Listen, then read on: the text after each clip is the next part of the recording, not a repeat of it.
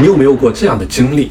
睡到半夜的时候，突然醒来，想到自己的事情呢，就再怎么也睡不着了，然后眼角突然湿润，心里边问着自己，怎么就把自己活成了这样？如果你曾经或者现在身处这样的低谷，那一定要问清楚自己三个问题，才有可能找到出头之日。第一个问题叫做为什么你对自己的现状不满意？第二个问题是每天吃喝玩乐、游戏、短视频是否依然是你现在最大的乐趣？第三个问题，如果有一天你的至亲之人被疾病缠身，你是否有能力或者有足够的资金去挽救他们的生命？没人扶的时候呢，要自己站稳；越低谷的时候，越要撑起自己。一直在学走路，总有一天会站起来。祝你越来越好。